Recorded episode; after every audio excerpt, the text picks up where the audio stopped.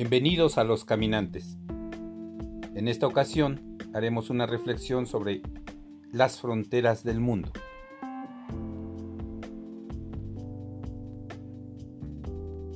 Frontera significa límite, punto final de un cuerpo, de una geografía, pero también implica división y línea que nos hace anhelar lo más allá sin dejar de pensar en lo que dejamos más acá.